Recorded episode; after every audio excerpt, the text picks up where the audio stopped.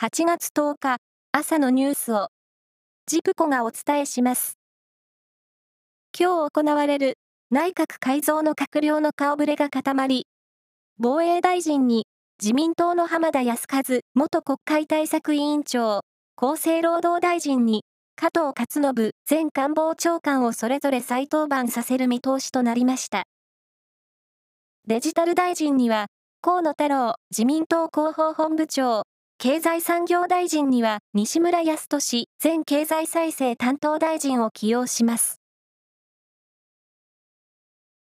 サンマ漁の主力となる棒受け網漁が今日解禁されました。ただ、漁の拠点となる北海道根室市の港から漁場に向かう最短ルートが、ロシアの主張する排他的経済水域を通過するため、漁業関係者からは安全面を懸念する声も出ています。三重県松阪市は、ふるさと納税の返礼品として、松阪牛の1頭分、重さ200キロ余りの肉と革製品を提供すると発表しました。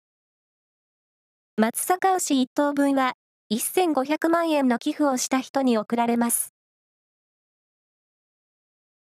ファッションの既成概念を破る斬新な服作りで世界的に知られたデザイナーの三宅一生さんが今月5日、肝細胞がんのため東京都の病院で亡くなりました。84歳でした。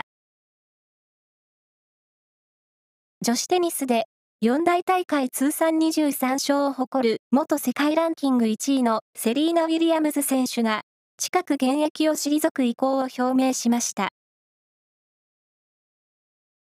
プロ野球は昨日、6試合が行われ、中日は巨人に3対2で競り勝ちました。先発の柳投手は7勝目です。その他の試合では、DNA、広島、日本ハム、ソフトバンク、オリックスがそれぞれ勝っています。夏の全国高校野球は1回戦4試合が行われ、三重高校は横浜に2対4で敗れ、県立岐阜商業は、兵庫の社高校に1対10で敗れました。その他の試合では、福島の聖光学院と東東京の二松学舎大付属が勝っています。